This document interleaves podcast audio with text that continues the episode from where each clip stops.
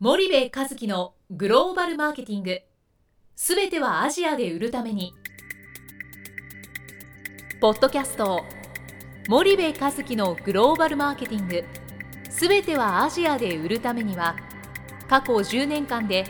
1000社以上の海外展開の支援を行った森部和樹がグローバルマーケティングを分かりやすく解説しますグローバルマーケティングとは世界のニーズに応えて利益を上げることアジアで売るためには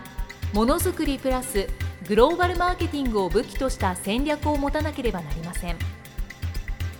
日本には素晴らしい企業が多く存在しますその企業とともにアジア市場を目指したい再びジャパンアズナンバーワンと呼ばれる時代を作りたい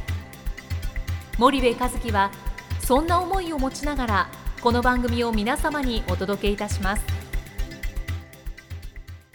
こんにちはナビゲーターの妻忠夫です。こんにちは森部和樹です。じゃあ森部さんあの前回なんですけども ASEAN についてお話をいただいたと思うんですけども、うんちょっともう一回振り返りからさせていただいてよろしいでしょうか。うん。えっとまあ ASEAN のマーケットというのは、えーそのまあ10カ国ありますよと、はいえーえー東南アジア諸国連合と言われるうー10カ国ある中で、えっとまあ3つのグループに分かれると。はいで一つは、えーまあそのシンガポールマレーシアタイうんここがまあグループ A はいでインドネシアフィリピンベトナムこれがグループ B はいでミャンマーカンボジアラオスブルネこれがグループ C と。はいした時に、うんまあ、グループ C は、えっと正直そのマーケットポテンシャルがまだ未知数うんうんでミャンマーカンボジア、まあ、これからですよというところはあるものの、はいやっぱかなり上上級者用といううか、んうんまだまだ BOP のマーケットだったりもするので、はいはい一旦ちょっと置いといて、うんまた今度話しますけど、うんまあ、基本的にはこのグループ A とグループ B の攻略をどうするかと。はいでこのグループ A とグループ B の攻略の方法が全く違いますよっていう話を前回したはいはい記憶しています。はい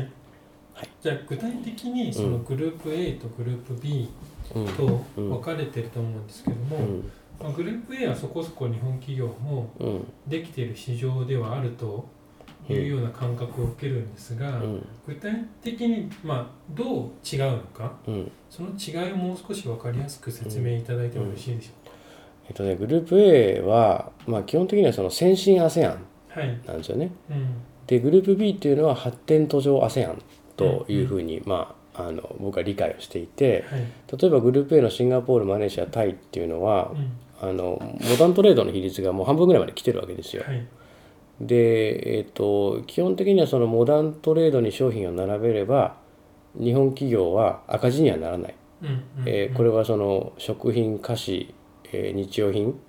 えーステーショナリー、はいえー等々のいわゆるコンシューマープロダクツの話をしてますが、はいはい赤字にはならないとうんで、えー日本食に関して言うと日本食ブームみたいなものもおしっかり確立されているし、はいえーある程度その日本食材を専門に取り扱う、えーディストリビューターなんかもしっかり確立された国であると。はいなのでそこを通じて MT だけをターゲットにしても利益は出ますよ。うんうんで一方でこのグループ B のインドネシアフィリピンベトナムというのはまだまだ、えートラディショナルトレードの比率が高いはい8割とか、うんえー85%とかはいで日本食材を専門に扱うディストリビューターも少ないうんうんあったとしてもレベルが低い小さい、はいそうなってくるとなかなか MT だけをターゲットとしても黒字化をすることは難しいよねという、うんまあ、こういう市場なわけです。なるほどなるほどそうすると、まあ、グループ A について、うんまあ、日本企業うんは、うんまあ、森部さんの感覚で言うと、うんどういう形で成り立っているとうんいうような感覚を受けるんでしょううん、まあ基本的にはその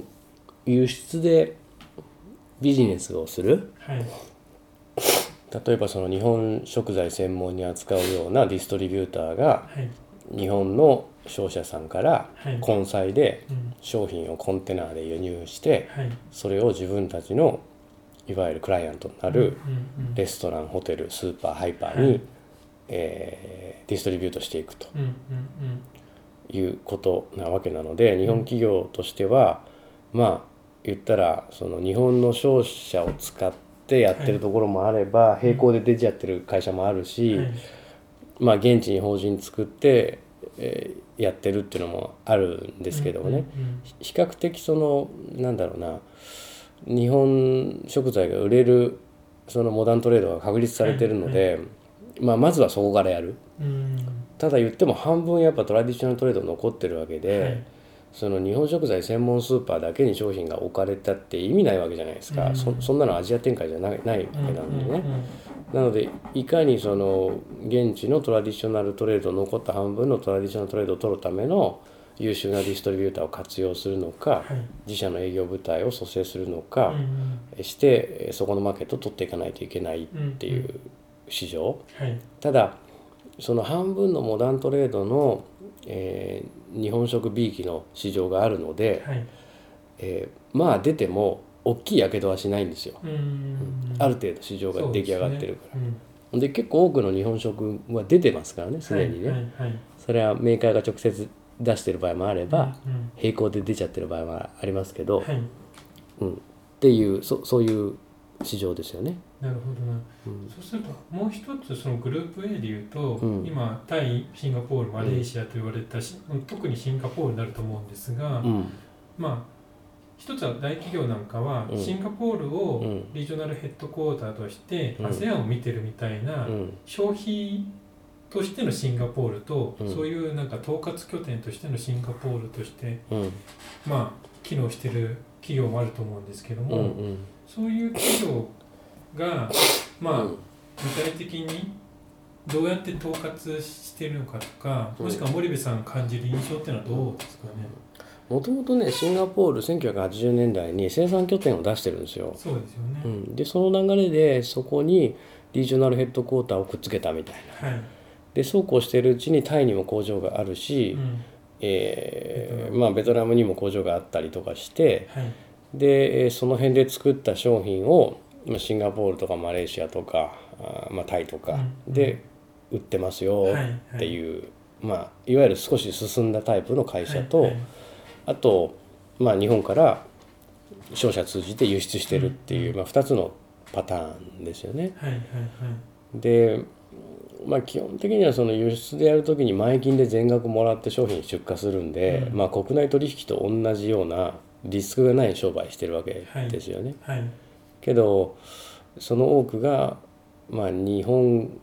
絡みのスーパうんうんーもしくはローカルの大手のスーパーでも日本食とか輸入品専門コーナーにしか並ばないみたいな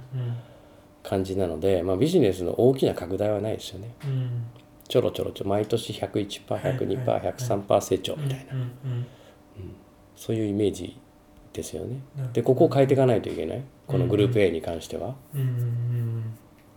でじゃあどうやって変えるのかっていう話なんですけうど、んはい結局そのディストリビューター任せでそのディストリビューターがどこに配下してるのも多くの日系食品メーカー分かっていないしう、んえーなんなら TT に手を出すなんていうことを言うと、まあ、アレルギーがあるわけなので。そうですねえーななかなかそこもう手が出てないわけなんですけど、はいはいじゃああの欧米の先進グローバル企業のねあのキャドバリーとかねあのリグリーとか見てみたら、はいはいあの思いっきりローカルのマーケット入ってるわけですよ。うんでそこと勝負しないといけないわけではいで韓国のお菓子メーカーやタイのお菓子メーカーインドネシアのお菓子メーカーなんかもあの今は一発のメーカーとしてガンガン ASEAN 市場に商品流通させてるわけでねはいそことの差がだんだん縮まってきちゃってるんはいで、うんまあ、かなり急がないとやばいですよというそんな状況なんだと思うんですけどね。はいはいはいはい、そうするとまあグループ A に関してはじゃあやっぱりその最終的には TT までうん入っていった方がうんいいと、うん、うんでこの TT もね別にレイヤー5つとか、まあ、4つとかに分けれるわけですよ。うん、そのいわゆる上位 TT みたいなところはいはい、の、まあ、上位2レイヤーぐらいでいいいいんですよね。うん、そんな下のねなんか横2メーター奥行き1メーターみたいな TT に日本の食品並べる必要ないんでねはいあの、まあ、駄菓子とかだったらそこまでいけと思いますけうど、ん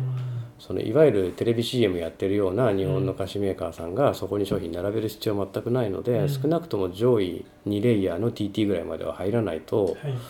そのそのうち全部 MT 化するんじゃないかって言ったってねこれ25年50年の話ですよ。はいでなくならないですかうら、んそれで消費者は TT で買ってるものをそのまま MT で買う傾向が強いのでう、んあのなかなか厳しいですよね。うんうんうんわかりましたそしたらまあ今日はちょっとあの中途半端なところですけどうんお時間が来たのでうん、ここまでに来てまたあのうん次回お願いしたいと思いますはい、森内さんありがとうございましたはい、ありがとうございます。本日のポッドキャストはいかがでしたか番組では森部和樹への質問をお待ちしておりますご質問は podcast アットマーク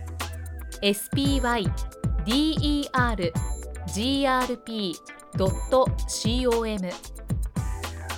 ポッドキャストアットマークスパイダー grp.com までお申し込みくださいたくさんのご質問をお待ちしておりますそれではまた次回お目にかかりましょう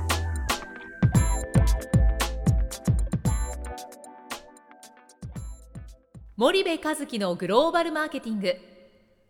この番組はスパイダーグループの提供によりお送りしました。